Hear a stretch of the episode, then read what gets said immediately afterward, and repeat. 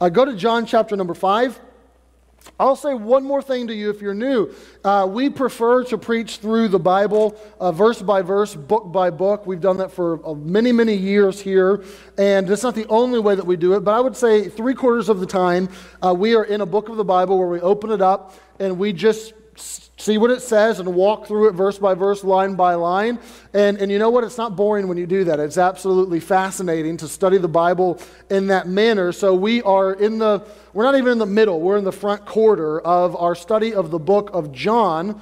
And we're almost going to end chapter 5 today. Next week we'll be in chapter 6 with the feeding of the 5,000. But we're going to round out chapter number 5 this morning and kind of pick up where we last left it off two weeks ago. Last week was Easter, and we talked about the resurrection on Sunday morning. So two weeks ago we left it off at verse number 30. And I want us to read verse 31 down through the end of the chapter. Here in a few moments, I'll give you some context. If you weren't here the past couple weeks, and you're like, I don't really know, we're picking this up midstream. What's he talking about? We'll explain it here in a moment. But let's read what Jesus is saying. John 5, uh, verse 31 through the end. These are all the words of Jesus. So here we go. Jesus says, If I bear witness of myself, my witness is not true. Now, I will point this out. If you're in the habit of marking your Bible, circle or underline every time it says witness or testify or testimony. You'll see that over and over and over again in this passage. So you just saw it twice in that verse. Verse 32 There is another that beareth witness of me. I know that the witness which he witnesses of me is true. Ye sent unto John, and he bare witness unto the truth. But I received not testimony from man, but these things I say that ye might be saved. He, John, was a burning and a shining light and ye were willing for a season to rejoice in his light. But I have greater witness than that of John. For the works which the Father hath given me to, to finish, the same works that I do bear witness of me that the Father hath sent me. And the Father himself, which hath sent me, hath borne witness of me. Ye have neither uh, heard his voice at any time, nor seen his shape, and ye have not his word abiding in you, for whom he hath sent, him ye believed not. Search the scriptures, for in them ye think ye have eternal life, and there they would testify of me. Ye will not come to me that ye might have life. And I receive not honor from men, but I know you that ye have not the love of God in you. Those are very pointed words, by the way, if you didn't pick up on the, on the tone here. Verse number 43 I'm come in my Father's name, and you receive me not. If another shall come in his own name, him you will receive. How can you believe which receive honor one of another, and seek not the honor that cometh from God only? Do not think that I will accuse you to the Father. There's one that accuses you, even Moses, in whom you trust. For had you believed Moses, you would have believed me, for he wrote of me. But if you believe not his writings, how shall you believe my words? If you remember where we left off a couple weeks ago in this passage, let me, let me help you give you the Cliff Note version of, of what it was. Jesus, in the first part of John 5, heals this man, this lame man, on the Sabbath day.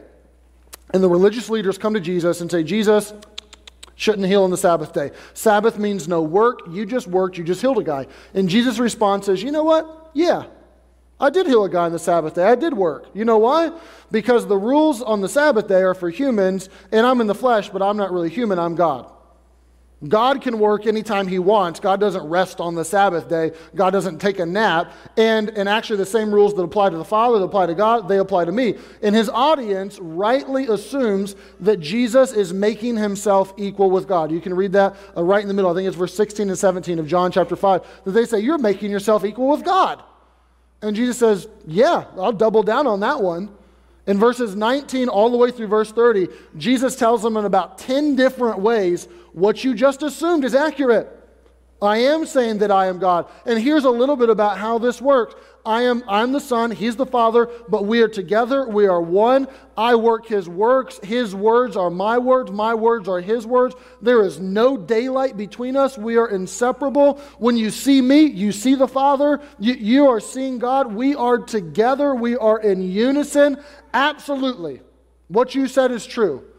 Now he's going to offer some logic as to why they should believe this, just over and above what he is doing. And he says in verse number 31 and 32, if I bear witness of myself, my witness is not true. Now, what does that mean? Does that mean that if, if Jesus says anything about himself, that it's a lie? No, that's not what it means. Verse 32 There is another that beareth witness of me, and I know that the witness which he witnesses of me is true. So Jesus is going to appeal to another that beareth witness of me. Who is this other that is bearing witness of Jesus? Jesus is going to say that it's the Father. This whole passage is about that God speaks to us, that God doesn't leave us without a witness. That's why you see witness and testimony over and over and over again. And Jesus is going to say more or less that God the Father is testifying of me, and if you listen to him, you will believe my truth claims. Now, this is actually a very logical thing for Jesus to say.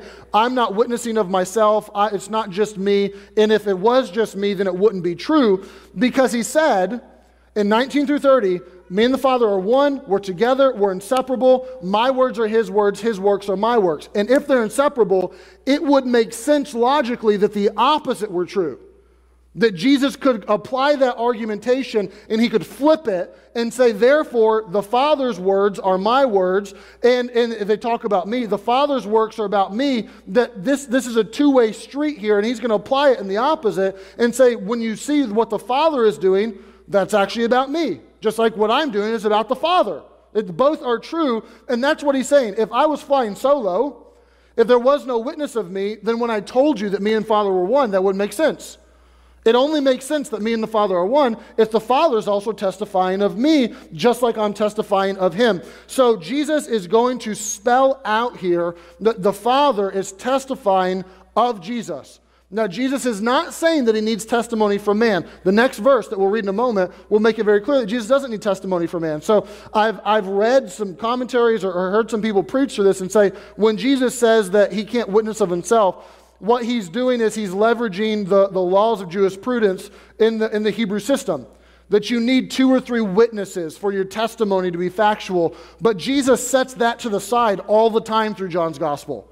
And he oftentimes tells them, I don't need man's testimony. I don't need man's witness. I'll stand on my own testimony. I'll tell you what I'm saying is true. I don't need you to testify of me. He does that over and over again. This is different.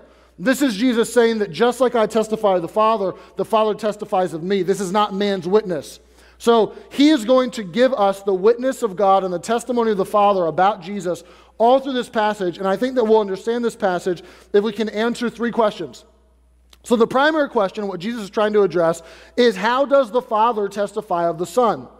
The next question we want to ask this text is how does Jesus view Scripture? Which is important for a follower of Jesus to understand that. And the third question we'll ask ourselves is how do these people use Scripture, or I could even say misuse Scripture? So let's start with question one How does the Father testify of the Son? Jesus is going to give you three ways that the Father testifies of the Son that he is valid. He's going to give you a personal way first through what I'll just call God's man. And he's going to talk about John the Baptist. He says in verse number 33 this Ye sent unto John, and he bare witness unto the truth. But I received not testimony from man. So, what he's going to say here is look, I don't actually need that testimony from John, but these things I say that you might be, be saved. Like, I'm throwing you a bone here. I'm actually just going to help you out and add one in here that I don't really need, but I'll throw it in here that John testified of me. Verse 35 He was a burning and a shining light. You were willing for a season to rejoice in his light. So, what Jesus is saying is remember John the Baptist? Didn't you go searching for him? John didn't come after you. You went to John, didn't you? And you ask John, John, who are you? John, John, what are you talking about? John, are you the Messiah? John, we're looking to you. And didn't you see something in John? He puts it this way John was a burning and a shining light. John was a radiant human being. There was something about John that was unique, that was bright, that was radiant, that drew you into him. And, and he says you received his testimony for a minute. You, you received it for a little while and said, There's something special about this guy. But what did John ultimately say? John said, I'm not the Christ. I'm not the Son of God. I'm not the Messiah. There's the Messiah. It's Jesus. Jesus is the Lamb of God that takes away the sin of the world. Jesus is the Son of God. So you went to a, a, personal witness. You went to John, God's man, and you asked him for answers, and John told you it was me. John told you I was the Son of God. So just stick that in your pipe and smoke it for a little bit. This, this is, think about that think that John told you that I was the Son of God. Now he's going to go on and he's going to say empirically that there's God's works. Verse number 36. I didn't say stick that in your pipe and smoke in the first service. I don't know where that came from. I have greater witness than that of John. I haven't said that phrase in years. It just, it, I must have been the Holy Spirit. It probably wasn't. It probably wasn't. I have greater witness than that of John, for the works which the Father hath given to me to finish, the same works that I do bear witness of me that the Father hath sent me. So now he's saying, Look at what I do. My works are the Father's works. My to do list, what I'm accomplishing, what I'm, what my life, my ministry is about the work of the Father. So the works that I'm doing are from the Father, and even those are testifying of me. Now, raise of hands, how many of you guys have a honey-do list at your house right now from, from your wife? How many of you ladies have a honey-do list from your husband? All right, not as much. But I've, I've a, a honey-do list. I checked one of those things off of my list last night. Didn't I, Mag? It was did a great job with it too. So I checked one off last last night. But I, I had this list of things that the you know my wife wants done that I'm to do. And what Jesus is saying is my honey-do list, my task list is from the Father. The works that I'm doing are his works. These testify of me. Say, what are his works? It's his life, it's his ministry, it's as he walks, as he talks, as he heals. Ultimately, this is manifested in the cross and in his resurrection. That those are the Father's works. Those are bearing witness that I'm just not another guy. I'm not, I'm not Joe Blow. I'm not, I'm not just a guy. I am the Son of God. I'm God in the flesh. I just told you that. And I'm telling you, if you look at my life and you look at my ministry, it will scream that there's something special about me. It will attest to the fact that what I'm doing is something unique and is something special. So Jesus says there's a personal. You can look, there's, there's this radiant guy who's telling you that I'm the Son of God. There's the empirical, there's my works. They're screaming at you that I'm the Son of God. Then scripturally, there's God's Word. And the rest of the chapter is centered around the idea of God's Word. But look in verse number 37. The Father himself, which has sent me, hath borne witness of me. Here's the Father testifying. You've neither heard his voice at any time nor seen his shape, and ye have not his word abiding in you, which is a threefold condemnation for these people. For whom he has sent, him ye believed not. Search the scriptures, for in them ye think ye have eternal life, and they are they which testify of me. What Jesus is saying is very direct. He's saying, you claim that you know the Word of God, but I'm telling you the God of the Word is standing right in front of you and you don't recognize Him. You don't see Him. You're not hearing me. You're not seeing me. Therefore, I know the Word of God isn't really abiding in you. Yeah, you've memorized it, and yeah, you say you meditate on it, and yeah, you read it a lot, but, but it doesn't abide in you. You don't get it because the Scriptures actually testified of me. And if you got that, then you would know that God's Word pointed to me and told you it's a witness that I am Jesus, the Christ, the Messiah, the Son of God in the flesh, come to save mankind from their sins. This is, this is all about me. Now, there's a lot of uniformity between all three of these the personal, the empirical, and the scriptural. You find that all of them are the testimony of the Father about Jesus. That Jesus is, is, in fact, God in the flesh. All three of them, properly understood, point to Jesus. What Jesus is saying is that if you went to John the Baptist and you said, Oh, let's go to John the Baptist, look at him. Wow, great guy, amazing example. Let's be more like John the Baptist. You missed it. Because John would have told you, no, it's not about me, it's about Jesus. Look at him. If you go and you look at my miracles and you see that I healed somebody, and your takeaway is, oh, yeah, Jesus healed somebody, heal me too, Jesus, you missed it. The point of the miracle was a sign, was a testimony that I am the Son of God and you should believe on me. If you go to the scripture and you read it and you say, Man, I read that, check it off my list, feel good about myself, God's in my corner today because I read his word, the end, you've missed it. The scripture is about Jesus. All of this is meant to point to Jesus. And all of these types of testimony actually are still types of testimony that draw people to Jesus today. If someone said, Hey, I struggle believing. Pastor, I hear you. I see what he's saying. That's what Jesus said. You're right. That's what he said. But I just struggle to believe. I would ask, have you, have you put yourself around the evidence? Do you know a radiant human being? Do you know someone who shines brightly and testifies of Jesus? because that's meant to point you to him. Have you considered the evidence? Have you examined his resurrection? Have you asked yourself, is there, is there, a, is there a logical conclusion that's an alternate explanation for the resurrection? Have you examined that? Have you opened up the scriptures and read them? Have you read the gospels and read about Jesus? And you say, you no, nah, I don't really hang out with Christian people and I haven't really thought that much about the resurrection. It just, it just seems supernatural. Uh, I'm out. Don't think I can believe. I'm too enlightened to believe that. In his word, yeah, I mean, I don't really read it much. Then I would tell you, you haven't put yourself around the evidence. Don't say, I can't believe unless you've looked at the evidence, unless you've listened to the witnesses.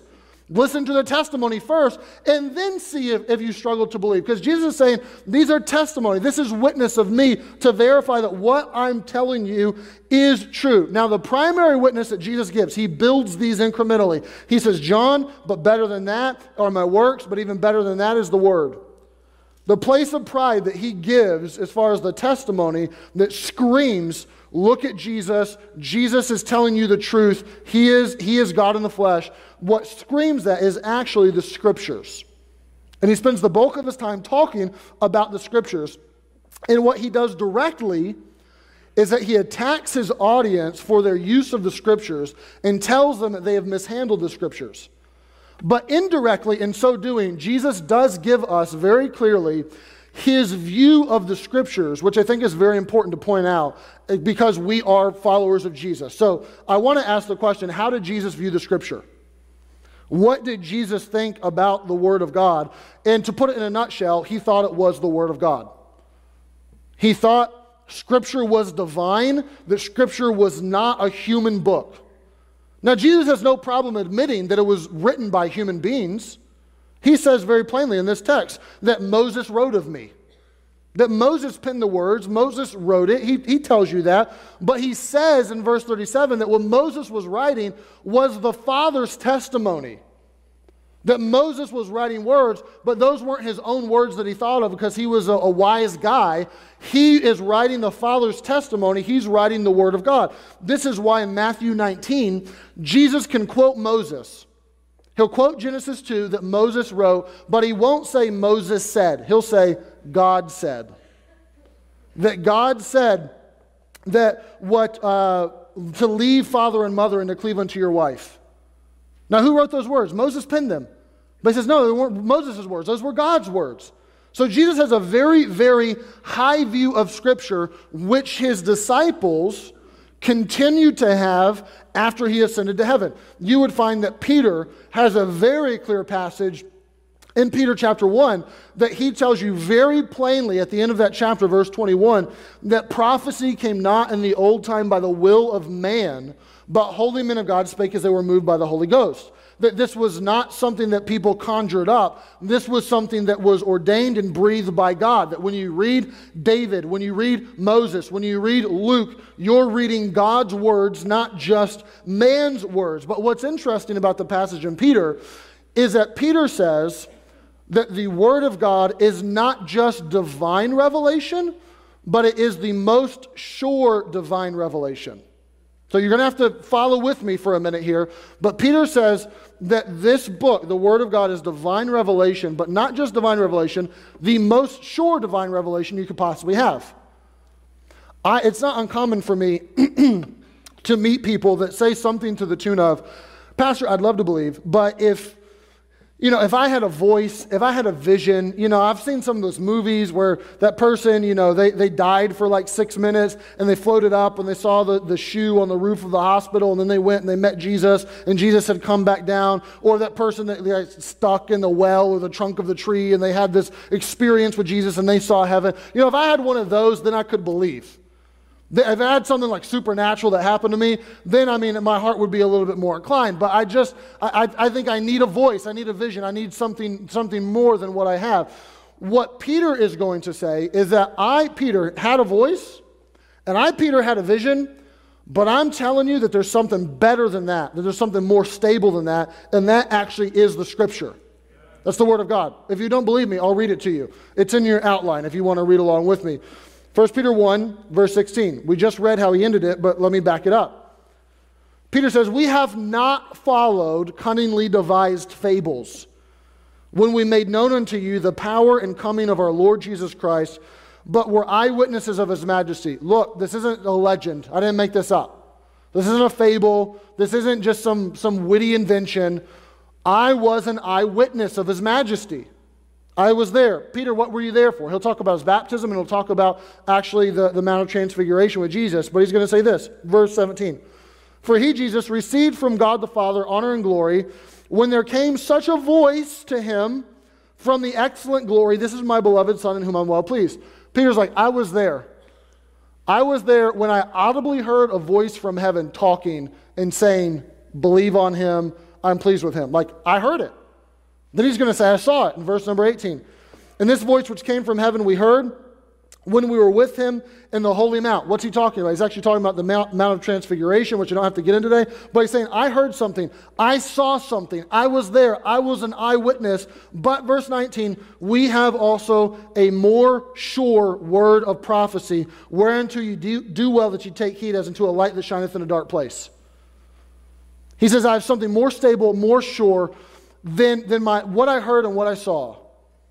I think Peter is kind of tacitly acknowledging that if you have a voice or a vision, you can't be certain that's from God. You could be hallucinating, right? You could have taken too many meds the night before. It could be, it could be occult oriented, right? It could be a supernatural sinner that's giving you some sort of voice or vision, or it could be from God. But more or less, you've got a one in three chance of that actually being divine or something that you could stand on. But when you come to the scripture, Peter's saying, you bet a thousand. You can bank on it, you can bet on it, you can know that this is, this is elevated. You should look at this as authoritative as God's word. So the question simply is do you view God's word this way?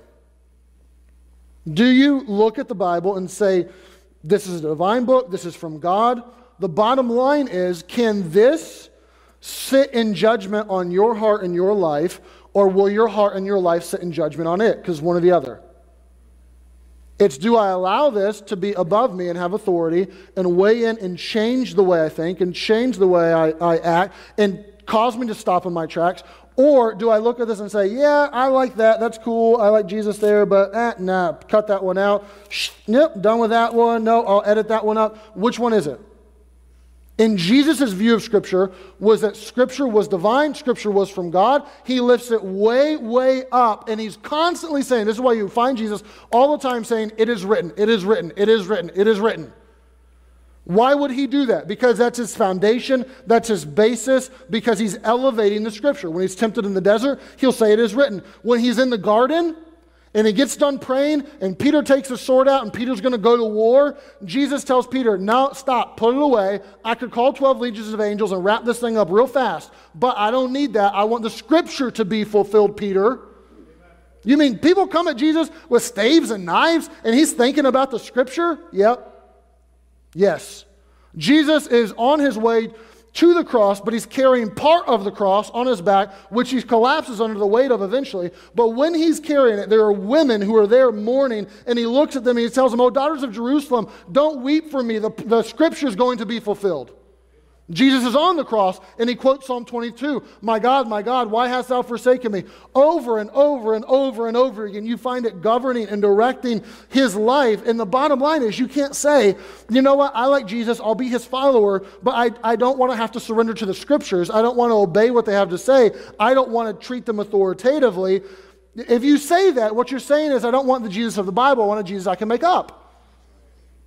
I want a Jesus that I can mold to my own shape and I can make it be what I want to be. I like that, but I don't like that. I'll take that, but I'll leave that out. And, and you're trying to make your own little God and your own little Jesus. And you can't do that. You can't do that because Jesus didn't do that. You don't get him and then deny the basis of his life. The two go together. And Jesus is saying more or less, his view of Scripture is this is the truth, nothing but the truth, the whole truth, so help me God. Like this is it. So, God testifies of Jesus that we should believe that he is the Son of God. We should put our faith in him. Jesus' view of Scripture is very high. It's the Word of God. It's, it's not man conjuring this up. You can read Moses' words, but really those are God's words. But what I primarily want you to know is this how did these people use this Scripture? Or we could more appropriately say, how did they misuse it? This is the shocking and the frightening part of this passage. Because Jesus is going to talk to people who do, in fact, have a high, classic, orthodox, lifted up view of the Bible. He is going to address people who treat the scripture as inspired, who treat the scripture as infallible, who view it as God's word. Like they're not off base on that. They have the proper view of scripture, but he's going to tell them. Well, we'll read it. Look at verse 45. Look at the end. Do not think that I will accuse you to the Father. There is one that accuses you, even Moses, in whom you trust. For had you believed Moses, you would have believed me, for he, Moses, wrote of me. But if you believe not his writings, how shall you believe my words? What's he saying? He's saying on the last day, Moses and the writers of Scripture are going to call you into judgment because you didn't listen. They wrote, they spoke, it's God's word, but your ears were plugged. Now, this is, he's not addressing secular people, he's not addressing skeptical people. He's talking to people who believe in the infallibility of the scripture, who believe in all of it. And he says, You have a high view of scripture, you're diligent Bible students, you, you study the word, but he's telling you it's very possible to believe in the infallibility of scripture, to believe in the authority of scripture, but yet miss it, to miss the whole point of scripture to actually be just as deaf to what God is saying as the people who don't believe in the scripture at all. Now, this, is a profound moment where Jesus is giving us very stark warning. And he's, he's not criticizing their view, he's criticizing their use. And he's saying you, you respect it, but you're not using this properly, and you really don't have it at all. You say, How's that possible? How's it possible to say, I believe in God's word? I love God's word. Let me hug it. Let me kiss it. Let me read it. Let me put it under my pillow and sleep on it. I love the Bible. This is God's word to me. It's, it's true. I believe it cover to cover, Genesis to Revelation, and miss the whole thing. He says it's possible. He says, his whole audience, you're doing it. See, how? Verse 39, I, I think that he tells us. He says, go back and study. Search the scriptures. For in them ye think ye have eternal life, and there they which testify of me. More or less, what Jesus is saying is that you're studying the scripture and you're memorizing the scripture and you're meditating on the scripture and you're going to the scripture and you're doing it to find favor with God, to find eternal life, to, to try to somehow secure your eternity. But you're missing the point that I give eternal life, and they're meant to point to me, and they're meant to see me. And the fact that you can't see me right now, and I'm standing in front of you, tells me you don't get it. Tells me that you absolutely miss it. And this is so common. It's so common for people, maybe this has happened to you in the last six months, to, to kind of be backslidden or away from God and to decide, you know what, I haven't been in church in a while or I haven't been reading my Bible, so, so I'm going to turn over a new leaf. I'm going to be a better person. I'm going to be a better Christian. So you know what I'll do? I'll read my Bible today. Now, what you're softly saying is, if I read my Bible, then I'll be good. Then, then everything will be honky dory. Then God will be pleased with me. And I, I do want to thread the needle carefully, okay? So don't, everything I'm about to say, don't leave here and say, what was this sermon about? He talked so fast. But what, did he tell us not to read the Bible? Did he say don't study it, don't memorize it? Like that was a waste of time. Why are you doing this? No, okay? That's not what I'm saying. That's not at all what I'm saying. Don't have this conversation with your spouse on the way home to ask them if pastor said don't read your Bible. I'm not saying that. But I am saying it is very possible to read the Bible and to have a high view of it and to miss the whole point. It's very possible to do that. And it'd be good for us to stop and to think about if we do this, because the real point, the real purpose, what Jesus tells us, the point of the Bible is to point to Jesus. The scriptures are not an end in and of themselves, they are an end to a, they're a means to an end, and the end is Jesus. Let me put it this way the scriptures are a window that you look through to see Jesus. It's not a window that you just look at and say, oh, a nice window, nice trim. Look at that latch. That's a great window. Meanwhile, Jesus is behind there like, I'm over here. And you're just gawking at the window. You look through them. They're a means to an end, and the end is Jesus. Right? Jesus is saying very plainly, this testifies of me from Genesis to Revelation. The Bible is God's self disclosure about the reconciling of all things to himself in Jesus Christ. That's a very fancy way to say all of this is about Jesus and the redemption story and the gospel and that Jesus is coming to redeem mankind. And you see this all you see this all over the Bible. I don't have time to read the scriptures with you this morning, but I put them in your lesson. You can read them later. You can find Philip, who finds Nathanael, and Philip says to Nathanael, We found the one whom Moses and the prophets testified of, Jesus. They all wrote about him, and now he's here. You would find Jesus after his resurrection on the road to Emmaus for about a seven and a half mile walk. He's there for two hours with these men walking. And it says that he opens up the scripture and he shows them all through the Bible that that was about me, and that was about me, and that was about me, and that was about me. And these guys who knew the Bible looked at it and said, I've never seen that before. And it said their hearts burned within them, that something started to happen inside of them when they started to understand what the real point was. But the real point was Jesus. You find that Paul's methodology for talking to, to the Jews, that he would go to them on the Sabbath and he would open up the scriptures and he would say, Look, that was about Jesus, and that was about Jesus, and that was about Jesus. You would find that our really the, the truth claim of, of the gospel is contained in, in a creed in 1 Corinthians 15 that Jesus Christ died according to the scriptures, and that he rose from the dead according to the scriptures. What does according to the scriptures mean? It means the scriptures told us this was going to happen. That this was all pointing to Jesus. This was all screaming his name. So the, here's, here's what you got to know Jesus is not a spoke, Jesus is the hub.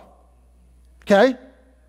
When you treat the Bible as though Jesus is a spoke, and I want to go to the Bible and I want to learn about marriage and then I want to learn about family and I want to learn about money and then I want to learn about forgiveness and I want to learn about angels and demons and then I want to learn about Jesus. And Jesus is one of the spokes.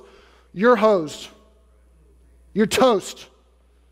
Jesus is the hub that all of the spokes connect to. And you go to the Bible to see how do I have a Jesus centered marriage and what does he teach me about marriage and how do I see the gospel and how he loved me and gave himself for me and how that points me to love and give myself for my wife. You go to the scriptures to find how do I have a Christ centered home and family. You go to the scriptures to say Jesus is my priority first and foremost in my money and that's how I handle my money. You go there to see not just how do I forgive, but you find Jesus forgave me, Jesus let me off the hook. Jesus gave me a hall pass when I didn't deserve it. So I look at that and see that, and then I learn how to forgive. You look at angels and demons, not just to do a, a topical study on angels and demons, but to see that Jesus conquers the angels and the demons, that Jesus is above them, that he gets the glory and the honor. He's the hub of all of it.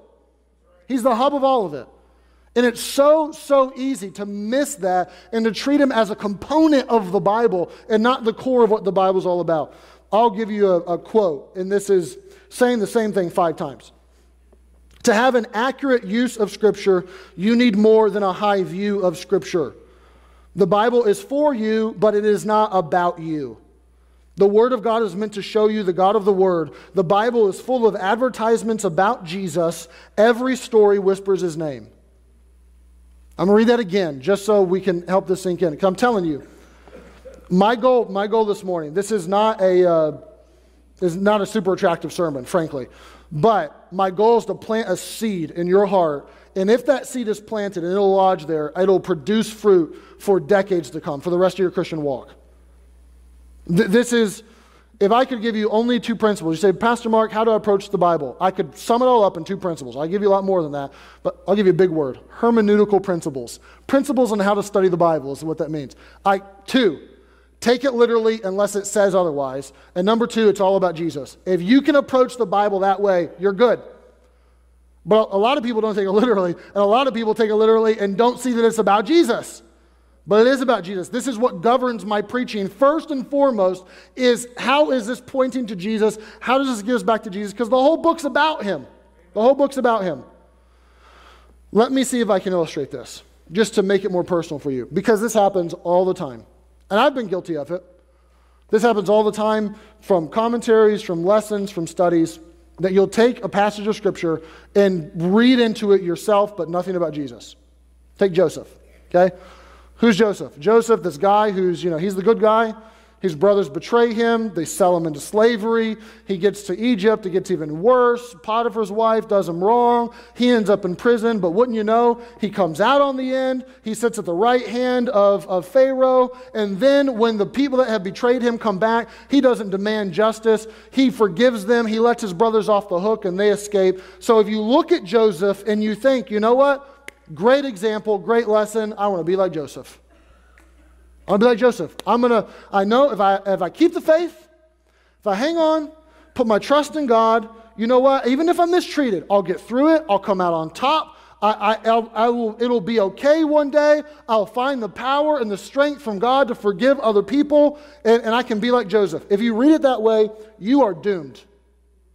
I'm just telling, and most people read it that way. You're doomed. One of two things will happen.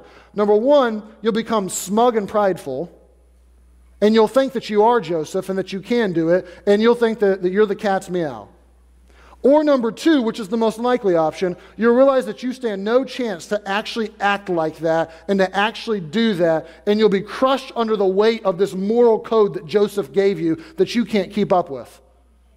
The accurate way to read that story is to say there was another Joseph, a better Joseph, who was sold, who was betrayed by those that should have loved him, who was thrown into a dungeon, but then through that defeat comes power, is seated on the right hand of majesty, and now he looks at the little weasels who betrayed him and who have done him wrong over and over and over again, you and me, and says, You know what? I'll let you off the hook, not because I have to, but because I love you and I'm gracious and I, I owe you nothing, but I'll let you off the hook and I'll grant you redemption anyway. And if you read Joseph that way, it's different. It's different. It's, it's what's called Christocentric, it's centered on Jesus. If you read David and Goliath, and there's million Sunday school lessons that are this way David and Goliath, you're David, you stand for right, God will have your back, you'll slay the giants in your life, you'll overcome your sin. The bigger they come, the harder they fall. And there's a measure of truth to that, but that's not the point of David and Goliath. The point of David and Goliath is that Goliath can be your sin, but David is the one who steps onto the scene, who is Jesus, who steps up, who conquers and defeats the giant, who defeats the sin. We're the little weasels on this hillside that are just shivering in, in, in fear and terror and can't do anything for ourselves. But out comes the Lord of the hosts who says, I will defeat that, I will conquer that, I will overcome. And now we lift him up, we put him on our shoulders, and we carry around and sing his praises and say, He's awesome. But there's a difference. There's a big difference. And you can do that over and over and over and over again in the Bible. And if, if you miss it and you miss that it's about Jesus and, and you, get, you miss the heart of the gospel in it, then it'll just be a moral code. And it'll crush you. It'll crush you. Or it'll make you smug, one or the other. We talked last, I could give you a million illustrations of this, but we talked last uh, Friday, Good Friday, about Jesus in the garden. And here he is, just in such earnest prayer. His soul is exceedingly sorrowful, even unto death. And he tells his companions, guys, just keep me company. I don't want to be alone. Keep me company. And they fall asleep. And then they fall asleep again. And they fall asleep again. And eventually Jesus says, Come on, get up, let's go. And you find that Jesus is patient and gracious and loves them to the end, even when they're not lovable. And if the moral from that story is, you know what? I, I just need to be like Jesus. There are people who irritate the fire out of me. There are people that I don't want to be patient with. They fall asleep on me. They do me wrong. They let me down. And I just need to be patient and gracious with them. Good luck. You should, but good luck. The point of the story is that I'm the loser. I'm the one who falls asleep. I'm the one who doesn't measure up. I'm the one who has a host of problems and constantly fails to act in a reciprocal way to Jesus, that Jesus is here loving and helping, and I fall asleep on him, but he still is gracious to me. And when you see it that way, it'll melt your heart, it'll humble you, and it'll change you and give you a different platform from which to pursue your Christian life. There's, it, seems, it seems like you're splitting hairs, but you're not splitting hairs. You are, it's a vast difference between how you view the scripture. And what Jesus is saying to, the, to his audience is you, you have a proper view, but you misuse it. You don't see the point. And the irony is here these people, okay? It's highly ironic. These people that love the Bible, don't get the point of the Bible, right? It's like going to an Apple store and walking out with a Samsung. Like it just, that's ironic. It shouldn't happen, right? You don't go to a Mexican restaurant and order burgers and fries. You've missed the point of the Mexican restaurant. At least get some chips and queso or something, right? You don't go to church to gossip. You don't go anywhere to gossip, frankly. But when you come to church to gossip, that's ironic and befuddling. Like that just is not supposed to be. But here are these people that they just miss it. And the irony is, so can you and so can I. I'll be completely transparent. I did not get this until I had a bachelor's degree in theology, I had a master's degree in theology, and I had ministered at a church as a youth pastor, amongst other things, for close to five years. And I didn't get this. It took me a, a, lot, a long time. It's primarily because those that taught me, I don't think, got it either. I got a lot of good sermons that taught me to do some good things, but really missed the heart of the gospel. It's very easy to do. You say, Pastor, I mean, these people did this. Should we just say, hey, we're all good? We heard the sermon? Yeah, got it. Check. Well, no one here is going to do that. How would I know if I do this? I've given you 10 questions on, the, on your outline that you can ask yourself, and I would, I would encourage you to ponder them. But I'll give, you to, I'll give them to you in statement form. Here's what I have seen. Okay? This is, I don't have a verse for this. This is personally what I have seen when people view the scripture authoritatively, but they don't get the point. They don't get the point. Here's what happens in my experience people look at the Bible as, as a thing to check off their list. They oftentimes believe that the more they read the Bible, the more God is pleased, or its close cousin, the earlier in the morning I read the Bible, the more God is pleased. I've, read a, I've, I've met people, they didn't, they didn't say it in those words, but that's what they, that's what they thought. If, if, I, if I read three chapters, that's better than two chapters. Not if you miss the point, it doesn't matter. If I get up at 4 a.m. and read the Bible, that's holier. I get more credit with God, bigger smile on his face than if I got up at 6 a.m. to read the Bible. And 10 a.m., for sure, that's for losers because you've already eaten breakfast and you can't eat breakfast before you read the Bible. And if that's a rule that governs your life, fine. It's just, it's just not in the Bible. They start to feel superior to people because of their Bible reading habits or because of their Bible knowledge.